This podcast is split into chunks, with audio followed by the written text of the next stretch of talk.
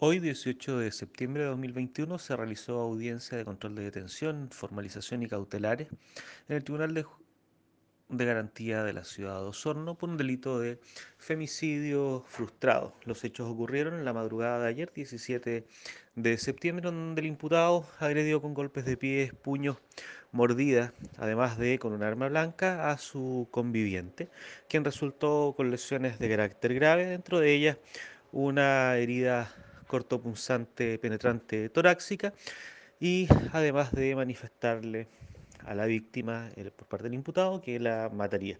Por ello fue considerado por parte de Fiscalía como autor de un delito de femicidio.